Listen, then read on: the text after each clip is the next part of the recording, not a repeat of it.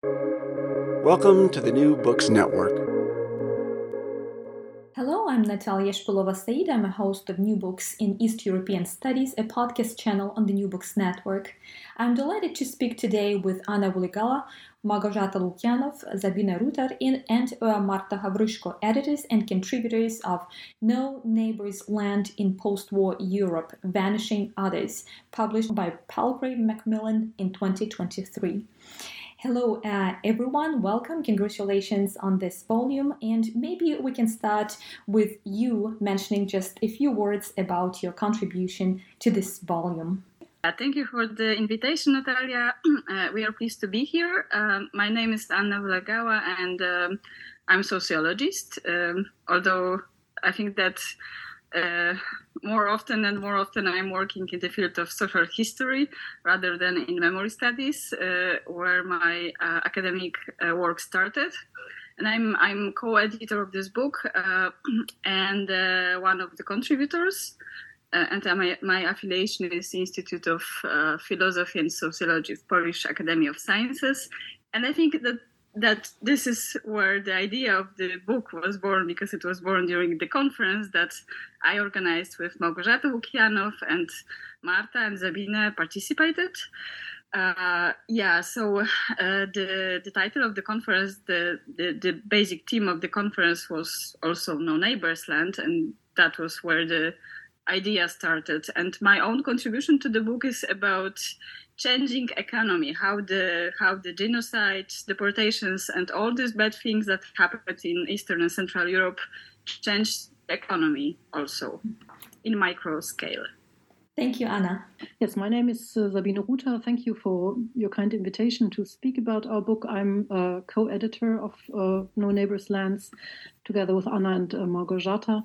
Um, I am presently interim professor of global history at the University of Potsdam, um, which is a term that ends uh, in September when I go back full time to my institute, which is the Institute for East and uh, Southeast European Studies in Regensburg in Germany.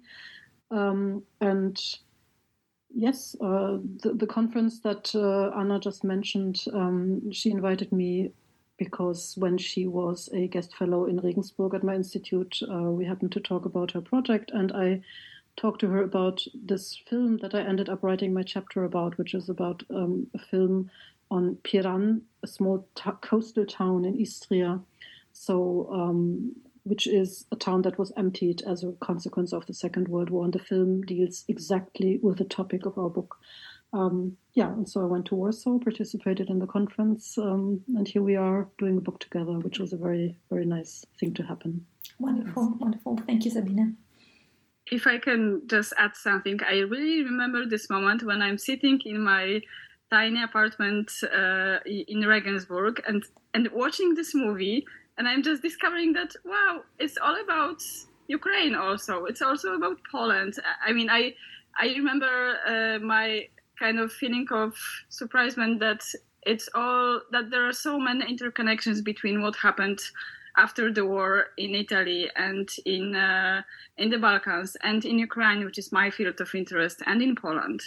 And this is how it all how it all began. Mm, amazing. Hello, thank you for having us um, here uh, today. My name is Małgorzata Lukianow, and I used to work um, at the Institute of Philosophy and Sociology of the Polish Academy of Sciences. Now I work at the University of Warsaw uh, in the Center for Research for um, Social Memory, and I'm also the uh, co-editor of um, of this um, book. Um, and my contribution is about um, remembering violence, the violence that was committed by one's um, own group. And I'm comparing um, the one um, one case from Poland and one from um, Ukraine. and this is also the result of the research project that was going on also before the conference that um, that I um, could work um, work in with with Anna, who was the leader of this project, with Marta um, as well, and um, my contribution sort of shows the outcome of this project as well. Nice to meet you, Margareta. Thank you, and uh, Marta. Hello, everyone. I am very, uh, I am very pleased to be here and to be a part of this important conversation about our new book. So, my name is Marta Havryshko. I'm a historian. I'm a gender and Holocaust scholar. I'm a Ukraine refugee scholar, and currently I am a visiting professor at Strassler Center for Holocaust and Genocide Study at Clark University. I was delighted to contribute to this important volume, and my piece is about struggle for justice after the end of the Holocaust and World War II, when survivors of the Holocaust who experienced sexual violence during the Shoah were seeking justice and were trying to to bring justice to their community and to, to hold accountable all the perpetrators.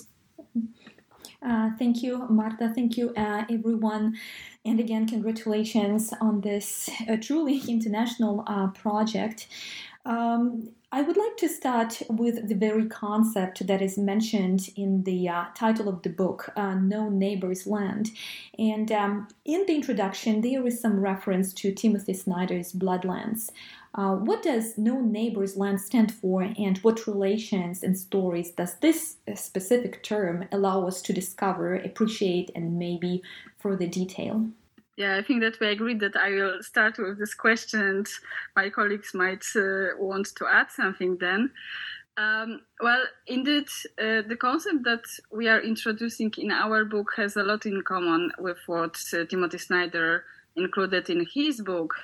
Uh, because of the geography, because our book uh, mainly covers what he covered, although there are some exceptions. I think that the, the territory that we are covering is larger. Uh, and it's all about uh, showing that the phenomena is larger than Eastern and Central Europe, but we might discuss it later about the geography. But uh, I think that what's, what's most important is that um, what he covers is the is the genocide, the deportations, the ethnic cleansing, the bloodshed itself themselves, which means that he's focusing on the on the violence, on the atrocity, uh, and then on the survivors, and then on the on those who committed the violence. While I think that we are focusing on what was missing in the story, namely on people who remained in this awfully experienced and um, well crippled territories after the violence ended, which means that the neighbors were gone, but also some neighbors uh, stayed. And we are focusing on these neighbors who stayed and they were missing their neighbors. Sometimes the very neighbors uh, perpetrated the violence. I mean, the neighbors uh, turned uh, against the neighbors and in uh, in result all these atrocities uh, happened. So what we are interested in is how all these places looked like looked like for these neighbors who stayed after some neighbors were gone, murdered, deported, uh, maybe just es- escaping, but they are not here anymore. And what happens for all these people who are still there? These communities were not totally empty some people stayed, stayed, and we are looking at what happened in these communities uh, for these people without those who are missing. And I think that we are looking at this phenomena at in various contexts, uh, which means economy, social ties, uh, memory, uh, yeah, various contexts which formed this no neighbor's land uh, as phenomena for the territory that we are dealing with.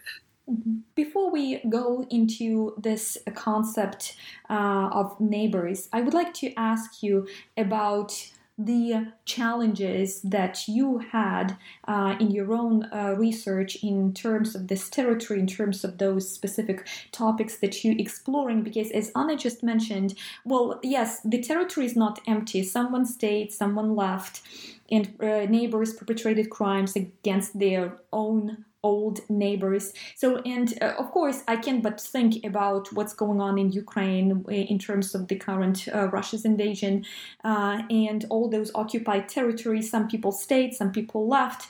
But uh, what terrifies me at the moment is, of course, how uh, research can be done in the future, if not at the very moment right now, but in the future when all the sources may be somehow distorted, or maybe they disappear, or maybe they stolen, and so on and so. So uh, I, I, would like to uh, I would like you to elaborate on how you deal with these research um, challenges and with the challenges which are presented by maybe the absence of some um, sources or maybe the overwhelming amount of the sources on the other hand. Okay, so uh, maybe I can talk a bit about this. So, um, of course, in in such cases, it's not like one method that that will cover all of the topics and that will work best in in any case. So we worked um, uh, on sources such as personal narratives, oral histories, um, on historical sources, on press from the past, on expert interviews with memory leaders in local communities, and only after mixing them, looking at all of these sources, looking at the material that we collect, this is how we can perhaps most fully grasp the what we are working on and also from my perspective. Um, many challenges um, were related to to the fieldwork to going to these um, local communities and asking difficult questions um, meaning what is it that my presence may trigger uh, within the inhabitants that live there right now because I am going to ask, I was asking them uh, difficult questions about how their families were or well somehow witnessing or committing violence, perhaps. Um, something that would be really um, putting in danger the positive self image local communities might um, have. So um, I was asking myself questions how long should I be staying in such a community? How can I ask? How can I approach um, the topic? So, on the one hand, this is um, this would help me to learn something about the violence from the past, but on the other hand, that would be sensitive enough to have a meaningful conversation with people who um, who lived there. So yes, indeed, that was um, that was challenging, and um, I hope it worked um, somehow. But the question was, who are you as a researcher in the local community? So are you the member of this community? For example, the um, if we look at national identification, so are you the mem- are you identifying as a member of this community, and this is how you understand being among your own? or maybe not because you're research, researching um, something that happened in a given locality and then you are an outsider actually so how can you become closer to um, to how can you learn more about the um, event so yes who is a researcher when researching violence and sensitive topic i think that was the big question mm-hmm. Mm-hmm. yeah thank you uh, thank you Małgorzata. marta um, I think that uh, one of the big challenges for me was to hear and to read stories about intimate violence. I mean, neighbor on neighbor violence, those types of violence described in works of Natalia Aleksiun, Jan Tomasz Gross, Jan Grabowski, Omer Bartov, and other, other um, um, different historians and uh, scholars. Because um, all um, every time when you find out the details of this violence it's very shocking for you because those neighbors n- knew each other. They were classmates. They were friends. Um, they have for example they had some um, common business, for example, they knew each other. And when you found out these stories, it's very painful to process, to accept, and to, to deal with this, uh, with these memories. um, in my in my research, I was struggling basically with this uh, trauma, and uh, I found that um, in some period of time. So there is a light in the tunnel uh, at least in my research what what i saw obviously when some neighbors who were just observers who were trying to avoid participating in this violence for example became advocates of those victims. They became their voices. When for example ukrainian women Christian women became vo- voices of those Jewish women who were violated, sexually harassed, and killed by other Ukrainian men, for example. They described their trauma, they described this information, they described this strategy that happened to them during the Soviet course, and they were trying to bring justice, and it was their way to to deal with this trauma, to deal with with those missing people. But at the same time, I support, highly agree with Malgorzata. We participated in so many field uh, field research, and we struggled with this, you know, resistance. For example, of some memory agents like, like local historians, for example, uh, who were trying to to hide some truths, uncomfortable truths, inconvenient truths about these past relations, and they were trying to to erase uh, inconvenient memories, and it was very painful to observe how people are trying to just to hide the truths and not deal with with the past in very you know responsible way that is needed, especially for water in Ukraine nowadays, when we are trying to build this diverse community and respect human rights of all people in, in Ukraine and to protect human rights. Mm-hmm. Thank you. Thank you, Marta. Uh, Malgorzata, you would like to uh, add something to? Yes, just um, just a few sentences to what Marta said about meeting people who uh, did not uh, want to disclose to us difficult um, truths about the past. So sometimes um, you could see uh, or hear directly that someone does not want to talk about some things, but sometimes it was this kind of invisible barrier that that you felt that um, you could learn more because you knew from other sources that something more has happened, but still you cannot find people with whom you could talk, they wouldn't agree to speak. Or sometimes that everything just, um, that all the conversations seem to be around the topic and not directly um, about this. So yeah, just just this um, to add this to what Marta said about working in the in the field.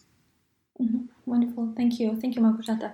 Um, I, I, would like us to um, uh, talk a little bit more about this concept of a neighbor. And as uh, Marta uh, mentioned, uh, it was probably uh, painful to learn that um, neighbors perpetrated crimes against their own neighbors. And I think this kind of sentiment comes from this anticipation or expectation that neighbors are good um, and they should somehow support each other and help out.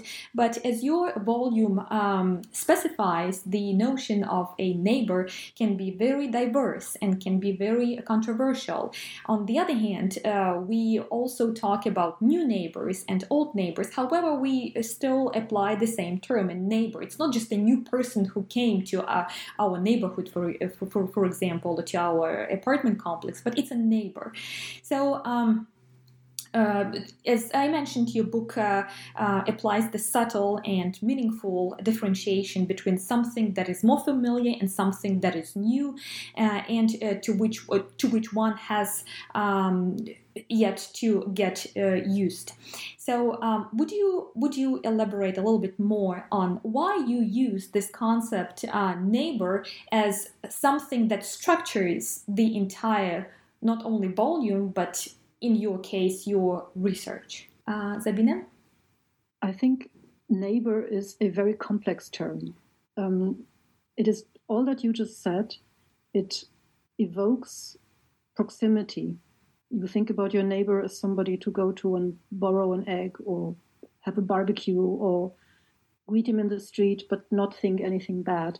And in that sense, I think the term engulfs really also the the horror which then ensues once you discover that a neighbor can be something completely different. So it, I think it really kind of it carries the um, this notion of how can this be? This this this thing that cannot be explained yeah? How does violent why does somebody you know if just by distance or even more closely how does somebody like that turn on you? What kind of context has developed to make this happen and this is very very difficult to explain um, and at the same time i think neighbors is a is a term that is not new to the literature. I mean, there is a huge literature on violence. Obviously, it's a huge field of study. And uh, Jan Thomas uh, Gross was already mentioned. His book is called Neighbors. I mean, the, the, book is 20 years old, and he was the one who, I think, most forcefully introduced the term. Um, but on the other hand, there's also um, the term was also used in titles of books when it came to the Yugoslav wars of the 1990s.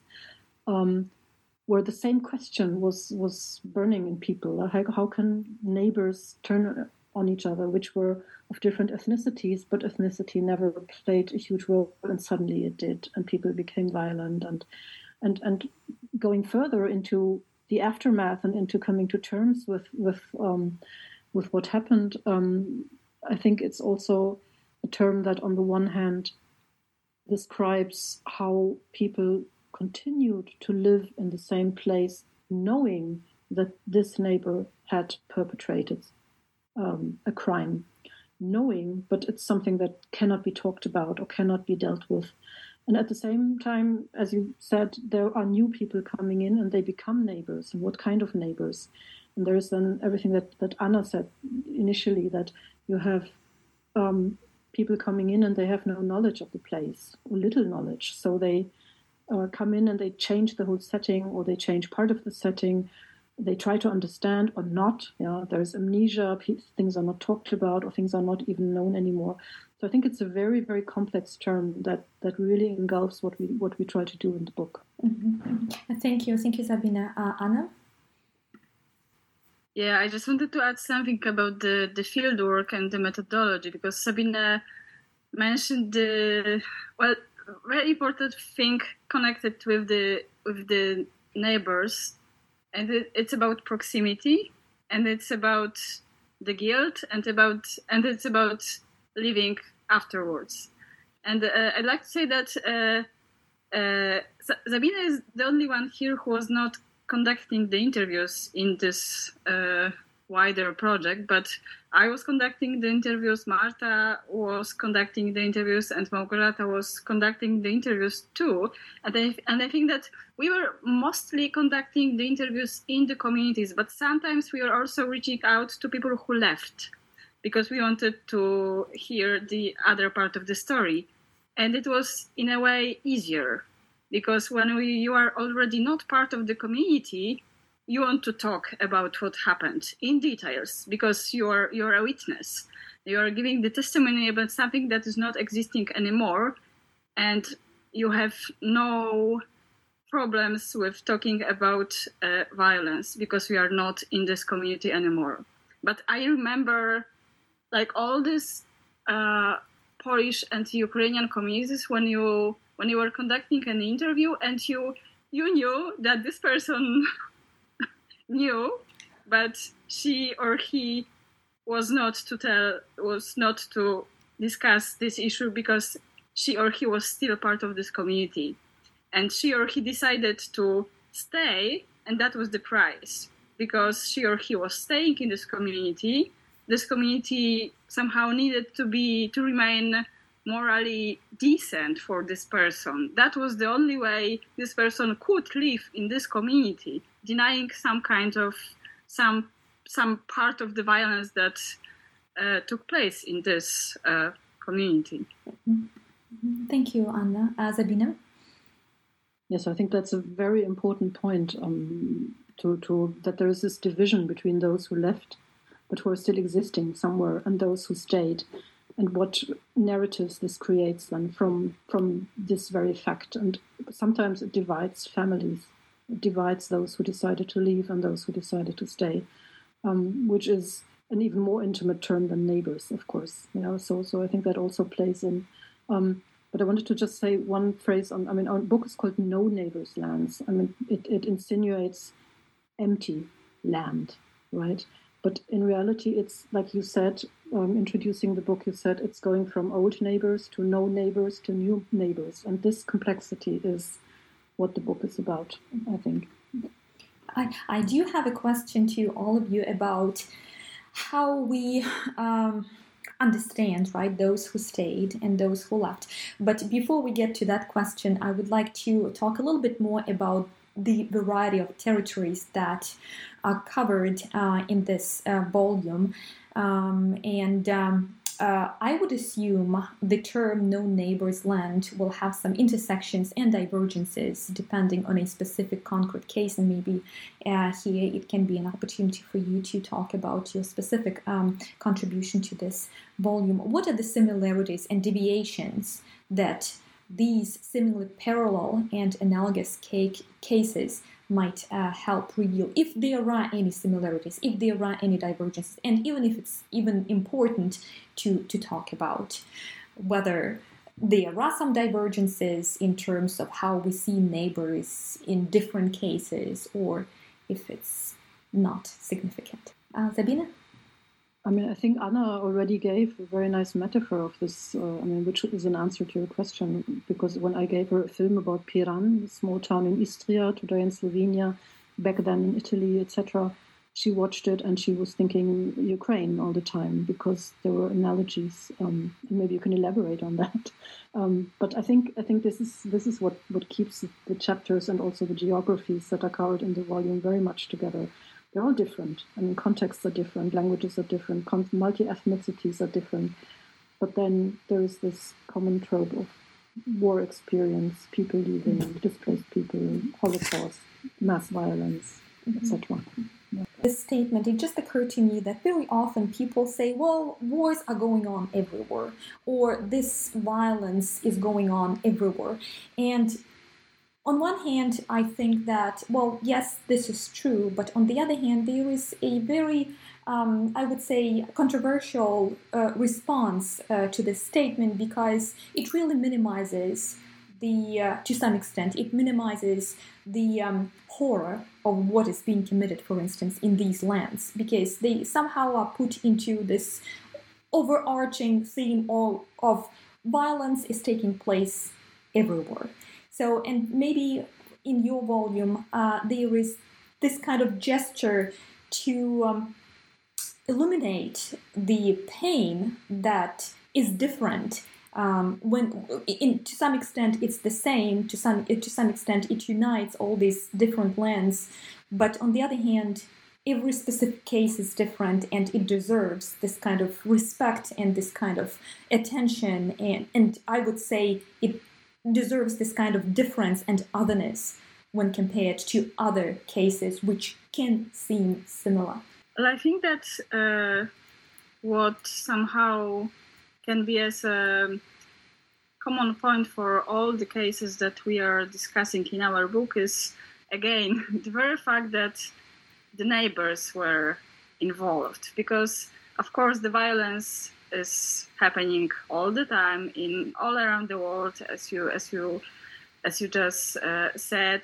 We have the extremely cruel violence happening now in ukraine but look who is committing this violence. The external invader right? Of course there is this concept of the Ruski Mir and so on but we, we won't go in details rather against rather but in general generally speaking the russians are the external invaders uh, invading Ukraine. But he, what, what we are discussing in our book is the violence committed mostly by neighbors, and it's more painful. It's more, mm. much more needs to be reconstructed after the violence is over. I, I, somehow, I think that uh, it's easier if, if the if the violence is committed by someone from outside. If you if you're if you're staying in if you are staying in my Galicia, in Galicia, that's that is my that western part of Ukraine, which is my field of study. It is much easier if the violence is committed by the Germans or by the by the Soviets. but it gets much worse if it's committed by the Poles uh, against the Ukrainians and Jews, or if it's committed by the Ukrainians against the Jews and uh, and Poles. It's much much worse, much painful, and uh, the the post-violence reconstruction is much more well expensive in terms of efforts, in terms of and it's also you have less chances for the reconstruction. It's not always successful. Mm-hmm.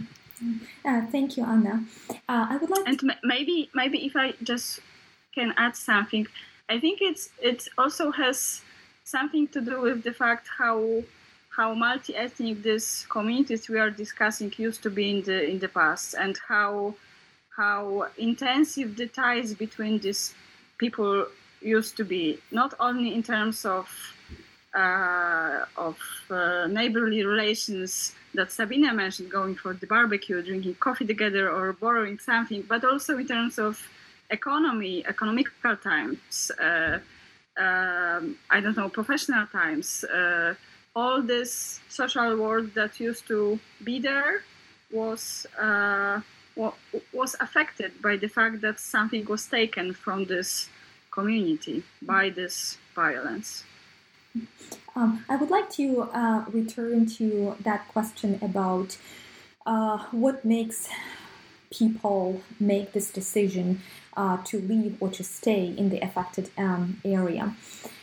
Uh, and uh, well, one of the statements mentioned that to stay or to leave is a very difficult and complex decision. And based on the research which you um, conducted, what contributes to and defines this decision, and what should be kept in mind when trying to understand why some stayed and others left? And of course, as a uh, sub um, uh, question to this uh, question, will be about how um, the um, fact that many people left uh, a certain territory uh, affects this community um, at the present moment or in the future. So, um, why do people stay? So, thinking of um, my contribution, my chapter that deals uh, with ethnic cleansing. So, people stay because after the very often ages long atrocities, when the cleansing happens, they are uh, as memorized and as perhaps sometimes um, expressed, recovering certain areas and taking over properties, which also uh, brings us to thinking about the ethnic dimension of conflicts and class dimension of conflicts. So they are not just uh, there's not just there's never only one layer uh, um, that we are taking um, under uh, consideration, and if um, and then after after the violence has happened, after the cleansing, um, in, in memories and in um, terms of many other aspects. Um, I'm talking mostly of memories since this is my um, field of expertise mostly. Um, you can see how certain aspects of living are being unified, maybe colonized in certain cases when the, this ethnic uh, diversity um, lacks from from the local um, from the local um, community. Mm-hmm. Uh, thank you, Małgorzata. I also think that we are not we are now well we are we are trying to answer a question why some some people left and some stayed, but we need to remember that not all of them had a choice. I mean, I think that most of them were made to leave or they made to stay. I mean, some of them wanted to leave but were, were not allowed to. Some of them wanted to stay but were not allowed to. And if we look at Galicia, uh, well, many Poles wanted to stay, but either it was not safe for them enough to stay, and that's also kind of well, kind of lack of choice. You are choosing the, the safety of your family and not, uh, well, the proximity to your beloved, I don't know, countryside or land or whatever else. Um, some of you, some some Ukrainians wanted to go, but they couldn't. So it's not that it's it's not only about the choice. It's also about the external powers. I I talked about how much the very fact of being insider, of being a neighbor, is important. But here, after after the genocide, the deportations, and everything happened, also the external powers. Uh, uh, well, um, played a role because they exposed their policies and they made people go or or leave. They uh, well, they somehow shaped the territories that we are talking about the way they wanted. Mm-hmm. And it was not always the way the inhabitants of the territories wanted to to have it. Marta? Uh, I highly support the idea of uh, Anna about choiceless choice because really many people wanted to stay in the in their uh, neighborhoods, but they couldn't due to the state forces. But also due to the intimate violence that continued um, after the war, because some neighbors were still involved in some violence. Some Jews, for example, who were trying to to just return home and claim their properties, claim their houses. They face pressure from the local community. They face threats from local community. Many of them really af- were afraid of new wave of anti-Jewish pogroms.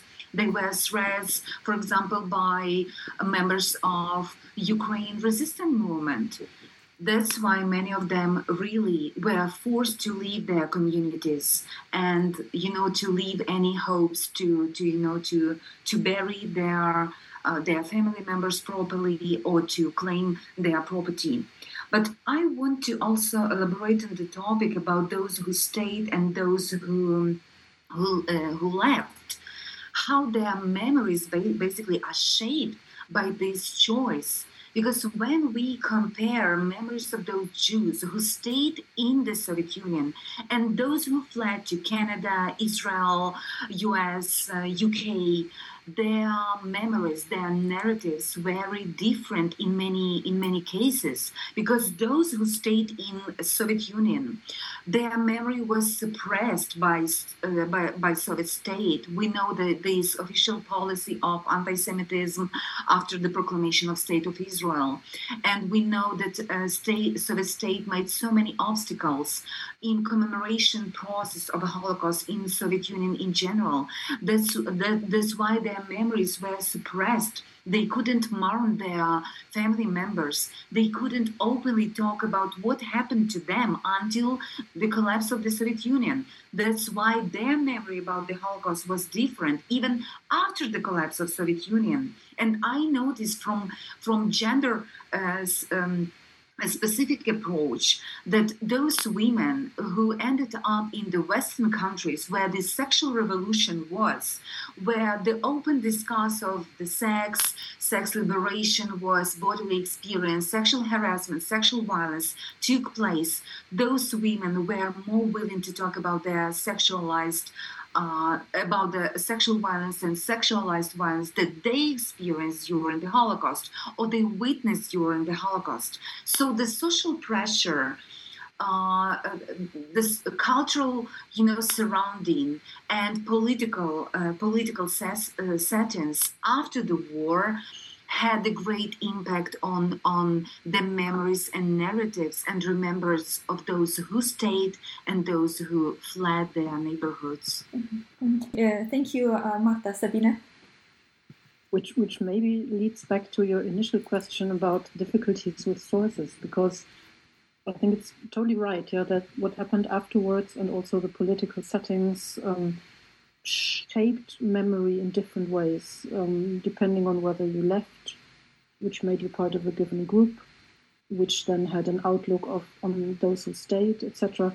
And then, of course, there's uh, history, politics, uh, history amnesias, deliberate amnesias, and these possibilities, these spaces for talking or not. And, um, and, and and this happened very forcefully, and not only in the Soviet Union. It, I mean, I could.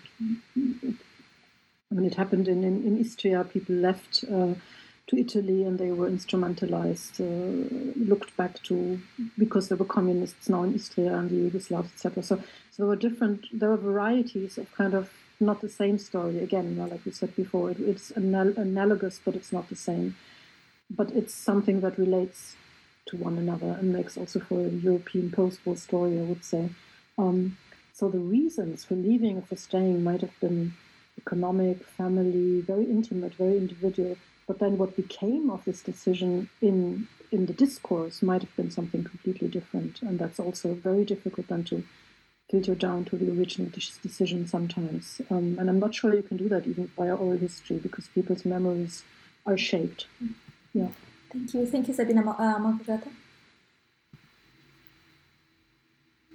Yes, I think um, what Marta and Sabina mentioned brings us um, to the um, the discussion of how violence um, is uh, still present um, as a in the memory and how it also constituted social order after the war. So after the physical violence itself, um, it's it stayed as one of the factors that was shaping remembrance locally, not only locally. Because I think in many cases with investigators, you can see how this um, is related to the national memory, official uh, memory, state um, state official uh, memories, and how still this symbolic violence is still being exercised um, in many ways, uh, in communities and groups, in even in the individual memories, because I think it is very right what's been said that you cannot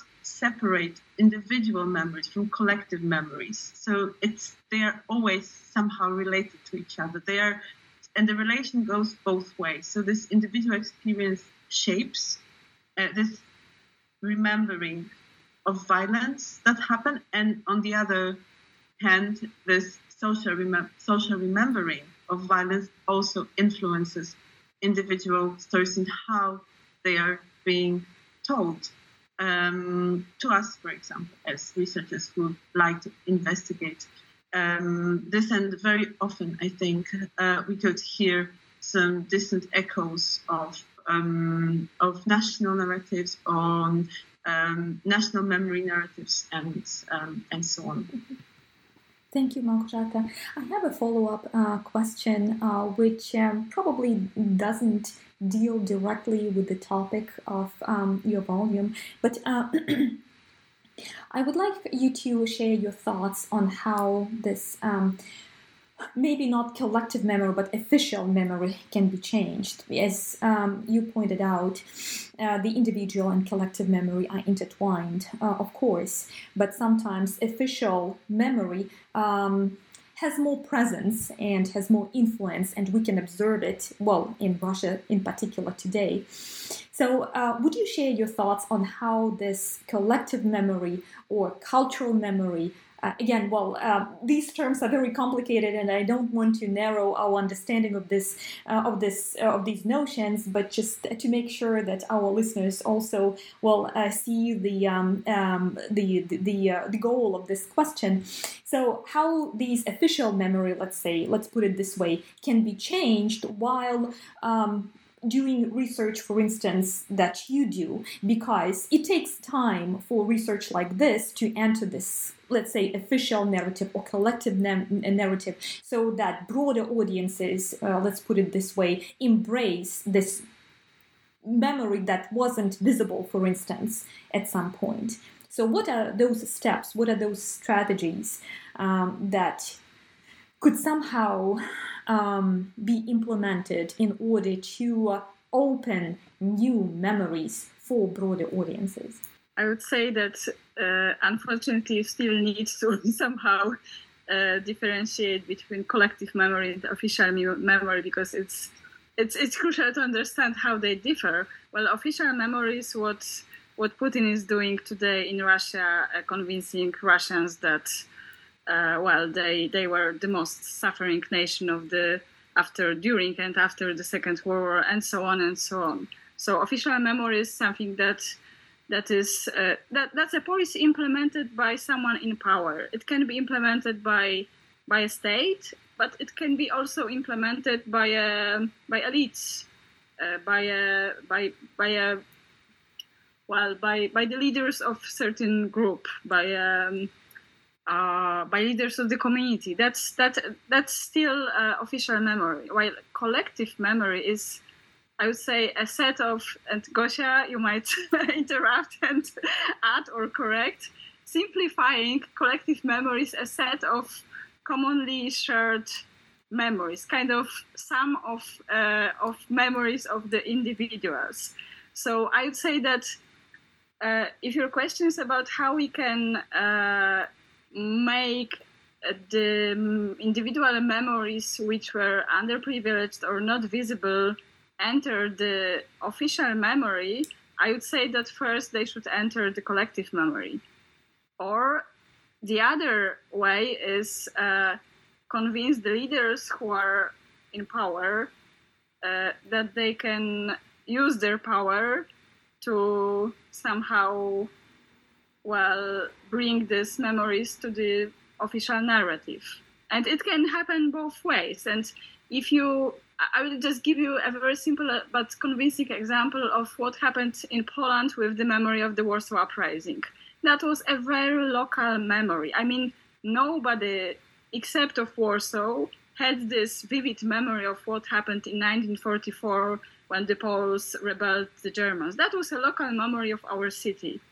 But then uh, somehow it was useful and needed and some leaders and some part of the Polish intellectual elites considered it uh, well useful and important uh, for the well creation of the shared and more broad national identity. And it was included in the curriculum. It was included in the memory politics on the national level. And now it is not it is it is not um, well it somehow uh, went beyond this local level, although it was only a, it was a kind it was part of this local memory. It's not anymore. Uh, so it can happen. Uh, skillful leaders, uh, influential leaders, can take this underprivileged or first silenced memory and they can use it. They can they can bring it to the wider audience, but they they need to see the reason. Uh, mm-hmm. It's not an answer to your question. it was answer. quite clarifying. They they need to see the reason. well, and uh, thank you, uh, Anna, Sabine. Um, I think Anna just gave a, a, wonderful example that you can't really divide these collective, official, and individual memories. Um, maybe the individual memories are something else, but but what you just described was uh, official memory makers taking the Warsaw Uprising to a, to a next level or a different level. Um, and um, I think why it's so difficult, or it may be so difficult to answer your question, is because you posed it so optimistically. Because what I'm asking myself really is the opposite how can it be that 30 years after the fall of the wall and the end of communism and all these headings that are in our heads when we think about 1989, how can it be that 30 years later we're surrounded by big, powerful men uh, instrumentalizing and uh, falsifying history? What what has happened? Yeah, and maybe I'm asking this especially also as somebody who was socialized in Germany because when I grew up, certain things were not sayable that now are very sayable, and regrettably so. Yeah, it, it, it, there's a there's a lower barrier lowering going on towards what can be said and who cares, and and and whereas. Um, the Germany I grew up in was probably the Germany that was still kind of contained by by the victors, yeah, by the allies or what have you. I don't know. We had a we had a very clear never again narrative, and now we have 20% voters for some stupid neo-Nazi whatever party. And and Germany is maybe even more lucky than other countries in Europe where this has been going on longer and maybe worse. So, so I think the question really could be posed pessimistically rather than optimistically because what has happened to to 1989, yeah, for example. Thank you, Sabina Małgorzata. Did you want to add something to this? Yeah, so, um, and I think my my idea is not um, optimistic either.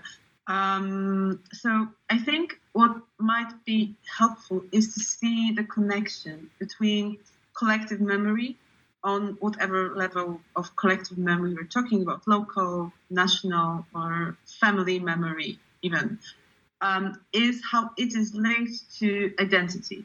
Meaning, the past or our idea of the past, of our national past, of our family past, of our own past, very often, is is vital for our own identity. And whenever someone uh, would jeopardize this positive image of the past, at the same time, this is jeopardizing this um, self-reflection we might be uh, we might be having. And as a researcher, I would say the perfect case would be to see the past as nuance, that is not a zero-sum game, that they were not only victims and perpetrators, but there was so many um, so many um, things in between that maybe sometimes those who claim they were only victims um, were not only so. This is something I'm discussing in um, in my chapter, or maybe uh,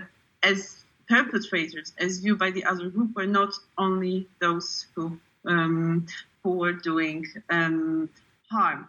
And of course, this is the perfect situation when we might be discussing many cases as nuanced, as um, having many layers and um, being dependent on many factors. But I also understand that in a very polarized social settings, we prefer um, a very clear message, meaning who is good and who is bad. And of course, we prefer to side with the good guys, also to see as siding with the good guys um, in the past. Uh, but that's not always um, that's not always um, the case. So um, as long as there is a need for this kind of black and white images for seeing um, others as good or bad only, it will be very hard to overcome also this tendency in memory politics in on national on local level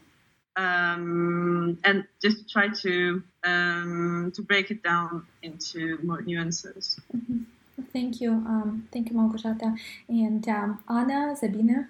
I think that what we are discussing now about the the, the intersection of collective and individual and official mem- memories also very much interconnected with the problem of how much the scholar his, a scholar, a historian is responsible for what happens with the research afterwards. Uh, so let's say we are researching a difficult topic, we are discovering something, we are uncovering a kind of a difficult past, and and what happens next? Uh, if you are a scholar, are you responsible for bringing this message to the wider public? I'm not sure you are, but I think that many scholars feel they are responsible somehow and they at least try, they make an attempt to bring this message to the wider public. And uh, in our volume, we have examples of scholars who are scholars and they are active in the field of the local memory politics. They are responsible for their communities. And I, I, I just want to briefly uh, bring an example of uh, one scholar that is not with us here, Karolina Panz. Uh, she's a colleague of mine, and she uh, she authored a wonderful and maybe wonderful is not a right word, a really powerful piece on what happened in Rabka, a small Polish town after the after the war. About she wrote a piece about the violence committed by by Poles against the Jewish uh, child survivors. Absolutely, I would say, a horrifying story. And she is a scholar that is actively involved in what's happening in Rabka today because she's living near Rabka. So she somehow not only f- is uh, researching this past, but she's living in the very community uh, where it happened, and uh, and she's making a, an attempt to bring this story to the official memory mm-hmm. on the level of Rabka, which is a which would be a great deal, and it is happening. Uh, I mean, it's it's starting to happen. Uh, so it is a wider problem of uh, what is your responsibility, what is your role, what is your role as a scholar in the society, in the community. Thank you, thank you, Anna, for that. Uh, Sabine. Yes, I also wanted to to give an example of um, one of our chapters in in a similar way. which is the chapter by Mitja Ferenc um, on the Kočevje, Gottschee in German, which I think is, in reality, it's I think the only case in our book where there is no continuation, where the emptying of the territory was so thorough um, and what was done with it afterwards was so awful on many levels. It was closed off, it was used as partisan headquarters, it was used by the communists, it was used by the military, it was used for anti nuclear bunkers, it was used, but, but it was because it was empty. And it has never been. I mean, you can walk through the woods there and you see kind of the, the houses being decayed, etc. But if it hadn't been for Mitja Ferenc, the knowledge in today's Slovene society would be much less than it is. So I guess what I'm saying is that what, what we do as scholars and also what we try to do in our book, speaking about nuances and about giving voices to people who, who don't have a voice, I think it does make a difference, and that's the only that kind of gives also a purpose to to this kind of um, not comparative, but kind of large geographic uh, approach that we've taken, trying to show how much this is a European experience and that we should need to listen, while at the same time, and maybe Małgorzata was optimistic after all because she spoke about let's bring nuances to the story, while we're in the middle of witnessing that we're in, back in a situation where we're either for or against. Yeah, you're either for Russia or against. Yeah, there are no nuances in this in Ukraine at the moment. That it's not possible to to be and it is awfully reminding of either you're pro-Nazi or against, or you're fascist or anti-fascist. That, that it's very hard to be nuanced when you are when nuanced when you are being attacked when you are and, and when you live through violence and all sorts of horrible stuff. I think, and and and, and when the war broke out or when when Russia attacked Ukraine. I found myself speaking with colleagues who were also working on the Second World War, and we were kind of saying, "So what is this? Now we're back to a black and white situation in the world, and we are, we still are. There is no nuance in about Putin, or yeah. So I think it's again, I'm pessimistic more than than Małgorzata said she was pessimistic, I guess. Uh, thank you, Sabina. Well, uh, I have another question which probably can be described as optimistic, but uh, again, there are all kinds of nuances which probably somehow subvert that optimism. So, uh, your book also uh, provides some insights into the process of rebuilding and restoration of the area that was impacted by genocides, violence, and deportations. And restoration at least to me, in the first place, is about people. People learning how to recover from what they lived through and what they witnessed. People learning how to live in a new place, on the other hand, and how to relearn new environments that emerged after their neighbors um, understood broadly uh, left, or after they uh, got situated in a new um, in a new uh, place. So, what, what's this restoration for you? Is it something optimistic, or is it still some emptiness which is filled with some illusory content, but something essential is always already gone, and there is that kind of shadow, that kind of pain that is part of it. Or maybe if we go back um, to our conversation about this interconnection between the individual, collective, and official memories, maybe it's already a different level of thinking about those areas which are about this narrative of going on not not of survival anymore but of just going on and persevering and just some resilience marta Thank you so much. Uh, my chapter basically deals with this post-war period, post-genocidal period, and it's, it elaborates on a very important topic of transitional justice. After the war, um, every society who experienced massive abuse of human rights can just forget about what happened to them what we observe, for example, in Ukraine, it's a huge demand for justice. People really want to sacrifice their time, their resources to collect information about war crimes and to hold um, perpetrators accountable. Because without this, without justice, society can't move forward we can develop protectors from uh, further abuses of human rights. Uh, society victims can't heal their wounds and their beloved ones they they just can't uh, heal their wounds without this justice. So I was trying to look for those actors who were seeking this justice um, in Soviet Ukraine after the war. And I was impressed basically by courage of those Holocaust survivors who experienced sexual violence during the Holocaust. Despite of their PTSD, what we call now PTSD, despite of their nightmares, flashbacks, despite of their fear of repressions from the state, for example, because some women really um, develop fear of being uh, being not trusted by the state.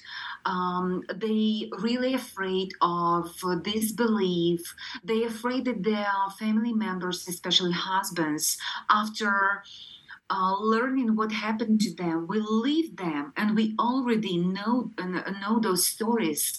Despite all those obstacles, women found courage to to struggle for justice and not only narrate their own experience, but also to be voices of other women, their sisters, uh, basically their neighbors, who lost their life during the Holocaust and who were silenced by death. So they verbalized their pain, they described what happened to them described to the state and in some times to the general public because in case of show trials we know that thousands of people actually um, hear those stories and they learned what, what happened to those women, that their sufferings were gendered, sufferings of thousands of, of Jewish women and girls, and sometimes Jewish men and boys. And this gendered experience was voiced during these uh, Soviet crimes trials. But at the same time, we witness how state heavily present in this regard. We witness how prosecutors, how lawyers sometimes downplay those testimonies. They under acknowledge uh, this trauma, they underestimate those sufferings, and in many cases, they use those sufferings as a political tool. And I was trying basically to to describe how those actors, meaning victims and their family members, their beloved ones, uh, witnesses of the Holocaust and perpetrators themselves play their own games during this interaction with the state. When state used these Soviet trials, these trials, tribunals, to restore their, uh, its power, to reinforce Soviet dictatorship, when defendants were trying to hide their deeds or to minimize their um, their convictions, and uh, how Soviet state basically um, played with all these you know factors and used some stories uh, only some special stories with, for example, high profile perpetrators to bring justice for victims. But in many cases, Soviet actors, state actors, does, just downplayed uh, the pain of, of those women and their beloved ones. So we learn how basically this transitional justice is important for not only for individual survivors but also to the community in general. How it helps to move forward or basically to bury all those conflicts that could arise in, times of new conflicts and and uh, could basically to interrupt the, the whole communities. Because many uh, Holocaust survivors were not satisfied with Soviet justice because many of those, for example, who were perpetrators, who were members of auxiliary police during the Nazi period, became decorate, decorated veterans because they were mobilized to the Red Army and they were celebrated war veterans with all social benefits, payments from the state, and so on. And for many women, it was very painful to leave to the uh, to the next door offender offenders who were celebrated by, um, celebrated by the, by the state and never faced justice. So I was really impressed by the courage of those women. And today, when I am talking with survivors of uh, Russian sex crimes, I'm often point to, to those to those stories. I'm trying to give a face and hope for those women and bring those you know brave Jewish women as an example, and their Ukrainian sisters, you know, Ukrainian neighbors who were jointly stru- struggling for the justice. You can struggle. You can um, gain this support and you can achieve justice even in this dictatorship, even in this. Um, um, uh, even in this, you know, um, state of limited opportunities, um, uh, like it was, you know, Soviet Union. So it's, it's really very important question of, of this transitional justice and what happened to community after the World War, after the massive uh, violence Mm-hmm. Uh, uh, thank you, Marta. So, what I'm hearing from you is uh, in terms of restoration and rebuilding after um, violence takes place, it's impossible uh, if justice doesn't take place. Um, yeah, thank you, Marta. Uh, Anna? Yeah, Marta has mentioned, I think that the most, probably the most important aspect of, of the restoration, which is in fact bringing back the moral and the legal order. And I think that without this, the restoration the, the, the restoration cannot happen. But I also think that uh, your question brings uh, us back to the very notion of neighbor, because a neighbor is also a person who is part of the structure. So if the structure was damaged, it needs to be reconstructed, and the structure means that neighbor was also your teacher, your shoemaker, a person that you are having a coffee with uh, every morning, uh, a godfather to your child, uh, maybe your competitor uh, in trade or in, in the business. Uh, there were your employer. There were so many roles that the neighbor could play, and when you when you when the neighbor is not there anymore, all these roles need to be replaced by someone. And this is why uh, the part of the book that is devoted to the reconstruction is precisely about this, about uh, uh, filling again these empty spots in the structure.